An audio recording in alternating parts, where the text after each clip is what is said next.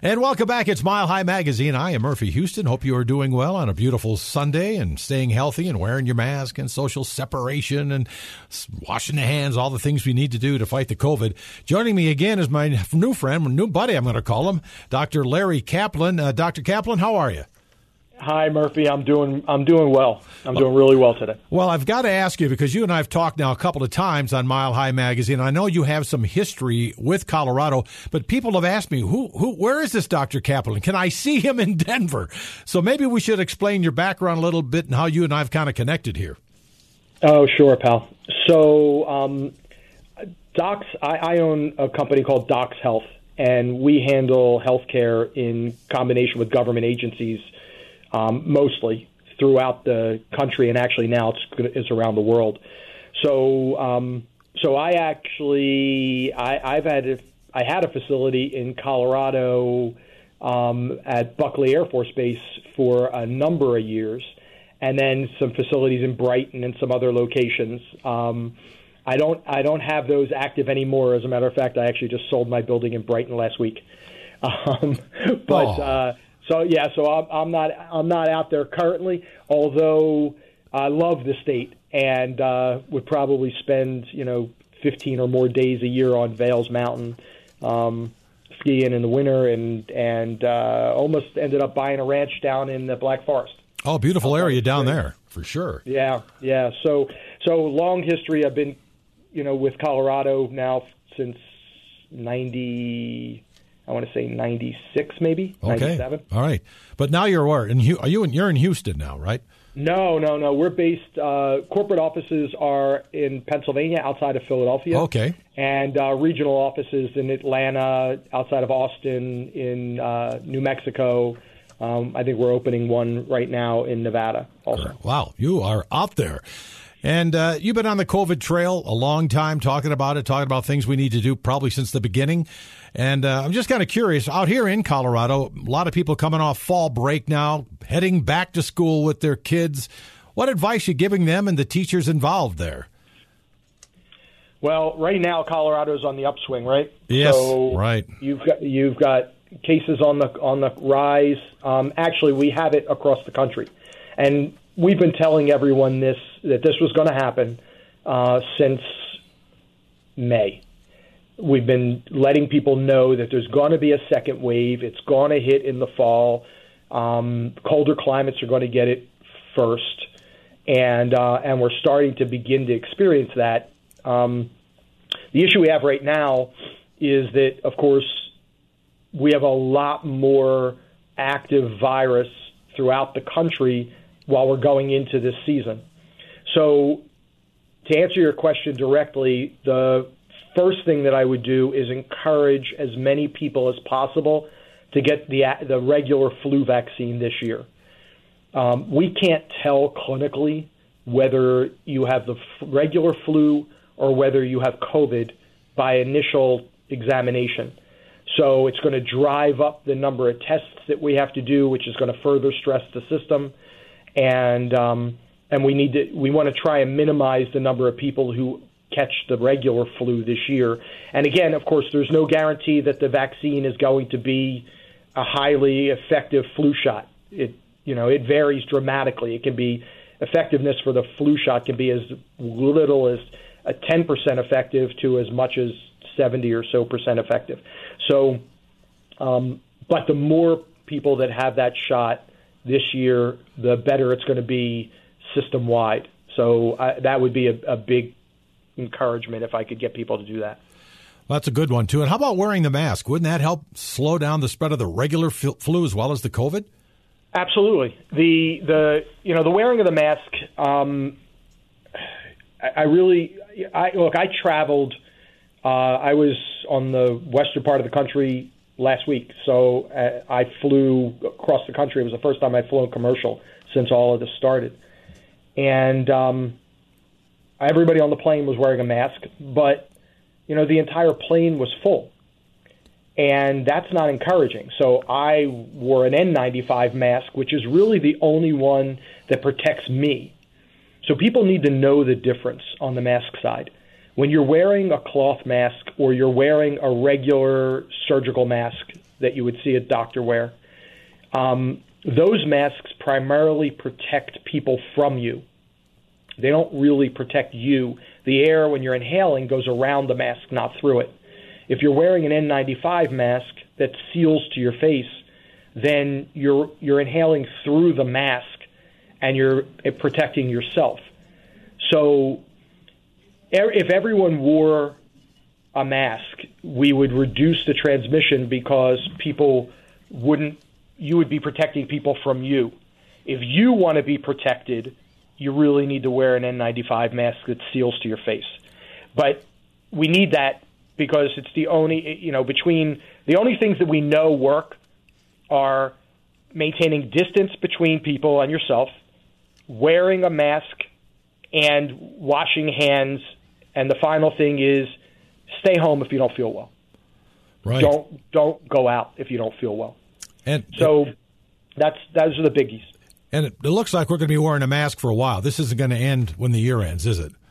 No, it won't at all because we're by by year end we should have vac- some vaccines authorized through an emergency use, use authorization, but they're only going to be authorized for the most vulnerable population, which are going to be the elderly or people with pretty significant pre-existing conditions and and and that's where they're going to be directed for distribution initially.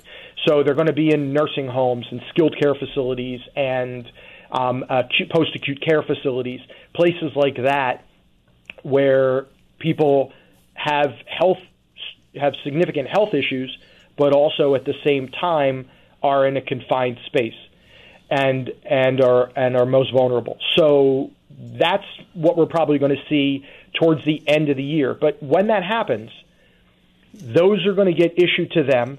There's a second dose for most of them that require three to four weeks later. Then there's another two weeks on top of that or so before they start to get real immunity. So now we're at the end of December, add three plus another two, so now you're into February, right? And you're wow. just sort of getting through that. So just be mindful of the fact that people should not expect to have access to vac- uh, to vaccines for themselves until well past March. Wow. So we are going to be through the thick of this flu season without an effective vaccine available. So people need to know that. Right, and keep wearing the mask. Keep uh, wearing it. With the holidays upon us, oh, by the way, talking with Dr. Larry Kaplan, people are worried about gathering for the holidays, Thanksgiving, Christmas, even trick or treating here in a couple of weeks. What are you recommending? Yeah, that's tough. Um, so you need to create your own personal family bubble, and and you need to be mindful of it. So, like we would normally Christmas Eve at my house is a big deal. Yeah, we have 150 people at my house Christmas Eve wow. every year. It's a big deal. We're not going to have it this year. It's just not going to happen. We're going to have the close family that we interact with on a regular basis and that are mindful of who they interact with on a regular basis, and we're going to keep it to a smaller gathering. Thanksgiving will be that same group. So, you know, trick or treating is a little bit different because it depends on where you are and you're outside and how you're handling it. You know, there's a lot of variables associated with how people want to do that. Um, but when you're getting to the holidays, people are going to need to adjust again. And you know, look, it's no different than how the NFL's had to adjust, the NBA's had to adjust, all of them. So it's people are we're still going to be in this. We're not going to be out of this before New Year's. It's just that's people people need to be honest with themselves about that. And we're probably looking at another 30 million people being infected between now and then. Oh wow, that's a big number. Yeah. Oh yeah. Now you won't see that on the test result number. The reason you won't see that is because we really only catch about 20% of the people in test results, maybe a little less than that, maybe a little more than that. Um, there are a lot of people who were exposed, were asymptomatic, never got tested. We didn't know it. The only way we find out is if other people got infected and we were able to trace it back to them. Oh. So there's a lot of people that don't show in the eight plus million people that have have tested positive in the in the U.S. Sure. So, so you need to be aware of it. I'm not talking about that eight number turning to 38. I'm talking about that the total number of people infected will go up by another maybe 30 million. So you may see another three to four million, five million in that testing number. Okay. So basically, what you're recommending for the holidays, and I think I've heard this before, stay with family members you've been around before, you kind of know the background and where they've been, and that might be what you get for the holidays. That's really where you're going to be this year. Um, it's not going to be a broad based, you know, I'm not going to have 150 people at my no, house. No, I'm sorry, I never got invited for that. That sounds like a heck of a party.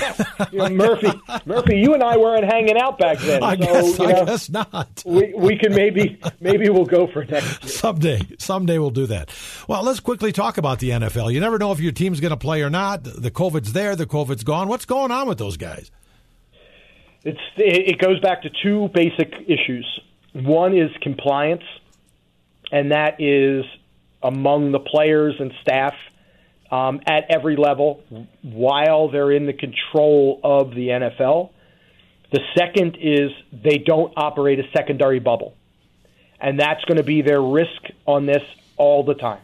So they're not into a situation where they're they're having any controls once the players and staff leave the confines of the facilities that are under the control of the NFL. So there's no testing protocols that are running around family members and friends or the people they're interfacing with. There's nobody other than the people I directly interact with, consult with. Um, there's there aren't people giving direct consultation on how they should be managing their personal affairs and how they're interacting on the outside because so you're always going to have that risk with the NFL through the rest of the season. Um, and as you can see, the teams that manage it better, that do some of those things by themselves, don't have the outbreaks. That's true. And when you don't have the outbreaks, then your regular players play and you get to practice instead of, you know, one practice in 2 weeks, you get to practice regularly and it shows in in the uh, play on Sunday.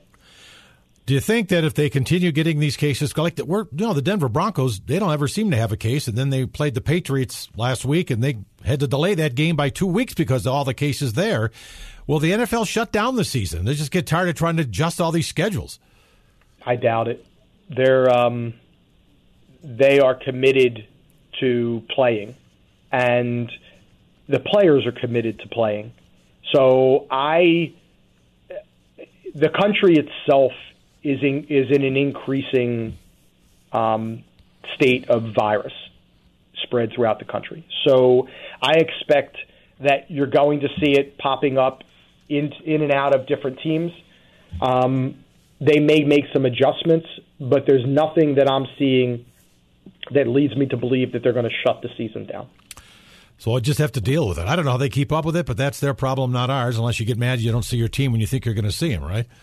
Well, yeah, there's. Um, I think people, you know, look, they want to play. Yeah. And the league wants them to play. The, the owners want to play, want them to play. Uh, the players want to play.